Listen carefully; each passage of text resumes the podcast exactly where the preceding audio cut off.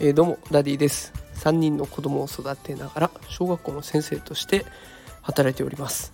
えー、さて今日はですね学力が低下すればあなたのお子さんが損をするというテーマでお送りしたいと思います。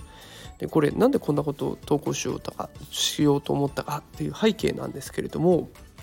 世界銀行というところがすごい数字を出しました、え、コロナで学校の機能が世界的に停止し子どもたちの学力低下が心配されている今これに伴ってねあの生涯子どもたちが生涯を通して得られるはずだった賃金が稼げなくなるということを発表しました。でしかもその総額子どもたち全世界中の子どもたちが稼げなくなってしまったお金の金額総額がなんと2000兆円2000兆円ですね。えー、読者の皆さんも読者じゃないですね聞いてくださっている皆さんもお子さんがねあの基本的な力を身につけておかないと将来的にもしかしたら損をするかもしれません、えー、大切なのは読み書き計算だと思っております。これがズバリ結論になります。あのどうぞ最後までね聞いていただいてお子さんに損をさせないというような子育て一緒に頑張ってやっていきましょう。最後までどうぞお聞きください。えー、では早速ですが読み書き計算が必要な理由からお話をしていきます、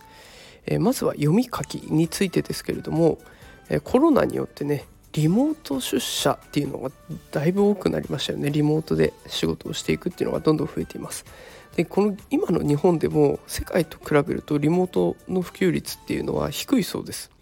ということは今後もリモートの増加リモートで仕事をするっていうことが増加していくことが見込まれると。でそうなってくると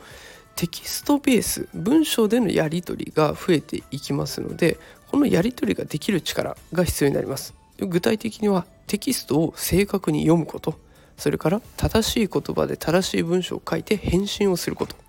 この力が必要不可欠になるので読み書きっていう力が必要になります。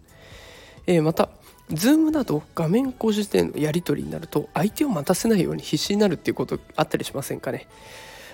デジタルの世界が広がれば広がるほどデジタルマーケティングを行う必要も出てきます。まあ、一つのサービスを提供した時にどういった年齢層が何のためにどのくらいの頻度で利用して今後どうなっていくんだろうねってことどれだけ予想できるかっていうのはものを言う世界になってくると思うんですけれどもこれまでに集まったデータをもとにして即座に見積もりを出してこう相手とやり取りをしていくっていうこともきっと求められてくるんじゃないかなと考えられます。難しい計算もきっとあるんでしょうけれどもやっぱり基本的には指則計算足し算引き算掛け算割り算。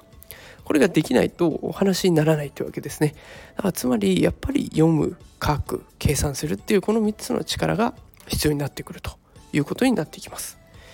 じゃあどうやって読み書き計算の力をつければいいのかっていうとここには残念ながら一発逆転の裏技はありません。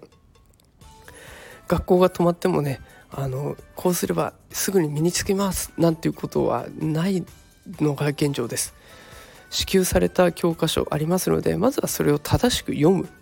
でどんなことが書かれていたか要約して書くっていうところができたらもう最高ですね。でしかもこれ国語だからやるんじゃなくて算数でも理科でも社会でもできますので正しく読んでその書かれていることを要約してみる。そんなことをしていくだけで相当な力がついてきます。で計算も同じ。基本は教科書になります。算数の教科書ってねよく見ていくと問題を提示してそこを解決するまでのプロセスっていうのは丁寧に書かれています。だから読んで理解したことを実際に問題を解いて確かめる。っていうこの繰り返しをするひたすらしていくコツコツしていくっていうことが必要になります。これをしていけば、まあ、着実に計算する力はついてきますので是非コツコツとやっていきましょう。